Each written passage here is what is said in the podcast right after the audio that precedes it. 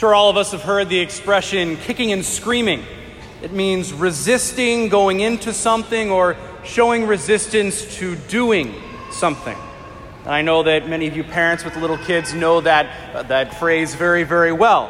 Know it a little bit better than others when some of the little ones might have a meltdown here or there. Uh, and even if most of us aren't little kids, I still think that each of us can tend to go into things kicking and screaming once in a while, even if we don't like to admit it. I know for me, sometimes when the alarm rings early in the morning and I have to get up, this morning was one of those days, kind of get up kicking and screaming a little bit. Or uh, me in particular, going to the gym. I know the Tuesday after Labor Day was particularly difficult after eating a lot of barbecue over Labor Day weekend. I knew going to the gym was not going to feel good on that Tuesday mornings, but I went rather reluctantly, uh, one could say, kicking and screaming. And while these are a little bit more humorous examples for us, uh, another way I think that uh, we can kind of go into things kicking and screaming deals with the subject of suffering. And it's a reality at the heart of our readings today. And suffering is something that each and every one of us experiences. It's a part of the human condition, and it is a difficult thing to undertake uh, when we are going through suffering, but something that we can, if we aren't careful, approach with a kicking and screaming type of attitude. Now, to be clear, it is not childish to avoid suffering. I don't want anyone to get that interpretation. It's natural for us to want to avoid suffering. If we enjoyed suffering, then it wouldn't be suffering. Uh, it's suffering for a reason.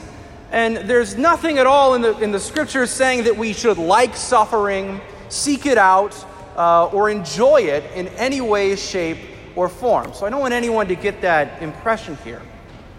But all too often, I think we view suffering like St. Peter does in the gospel today. Because Christ tells his disciples that he is going to have to suffer. He is going to suffer and die and go through his bitter agony and passion for the sake of the world. That he will be rejected by so many people. And what is Peter's response? He rebukes Jesus. In another one of the Gospels, the account is that he tells Jesus, God forbid that anything like that should ever happen to you.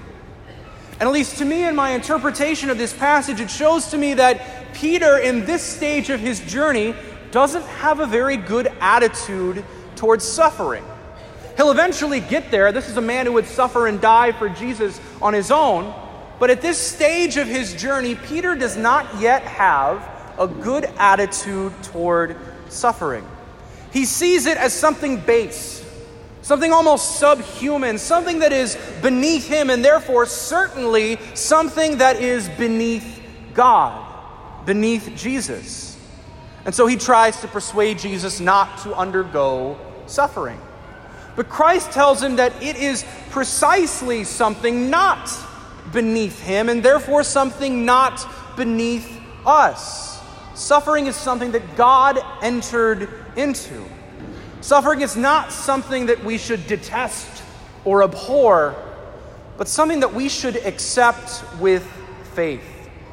And we see this in our first reading from the prophet Isaiah. And this first reading, ironically, is the first reading on Palm Sunday, every year where we commemorate Jesus' suffering and death. It's a very beautiful reading for both of these realities. And we hear Isaiah writing that he gave his back to those who beat him. He did not shield his face from buffets and spitting. He willingly accepted this suffering without any resistance, without kicking and screaming. But he also throws in another detail sort of at the end. He shows that he has great faith in God in the midst of his suffering. He says, The Lord God is my help. Therefore I am not disgraced. Who will prove me wrong? Isaiah had faith that the suffering he was undergoing in that moment would not have the last word.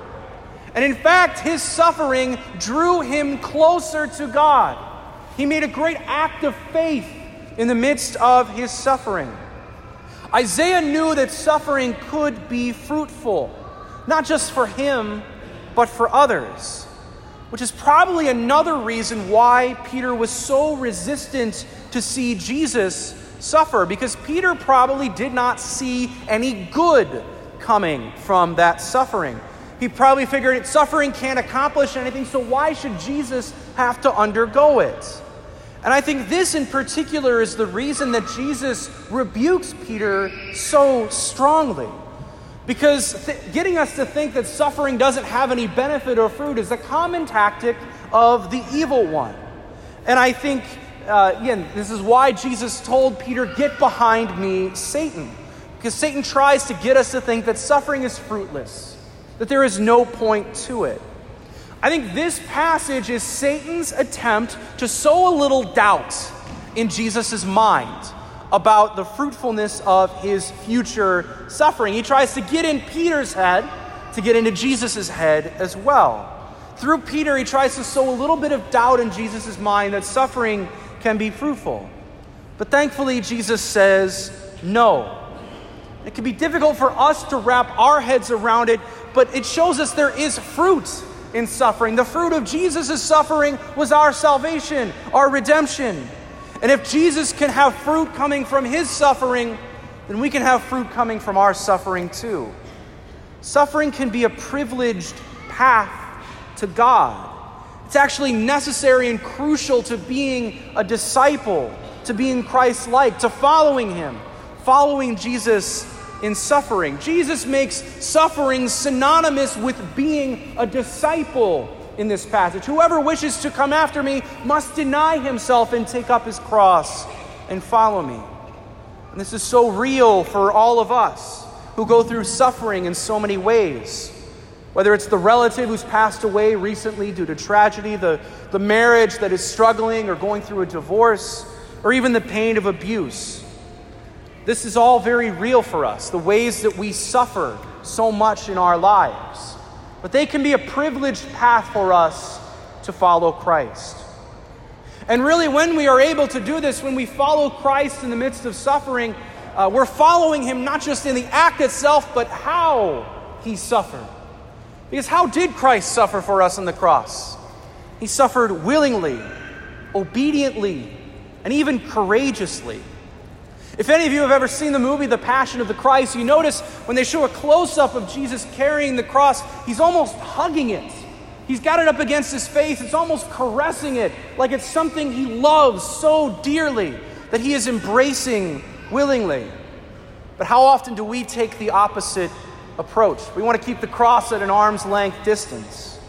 But as Fulton Sheen tells us, the splinters of the cross are more terrifying than its beams and the whole of it is much easier to carry than just a part.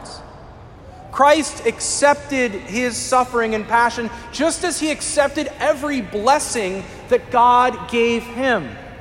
And for us too, this is another important lesson that when we can't accept suffering, it becomes harder for us to accept the good things of God as well.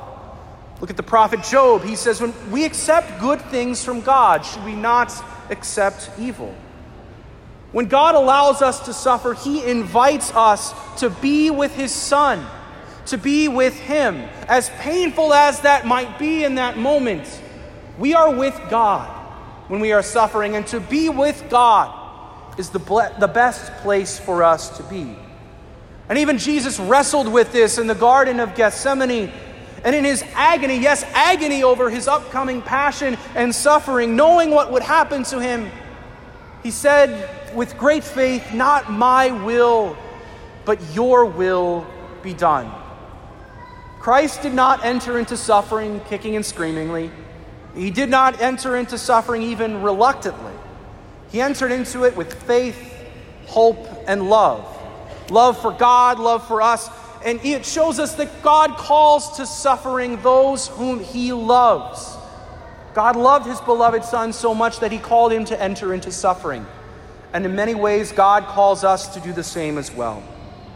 So, brothers and sisters, may we willingly take up our crosses this day and every day to accept our sufferings, lose our lives for Jesus' sake, and follow him to the cross.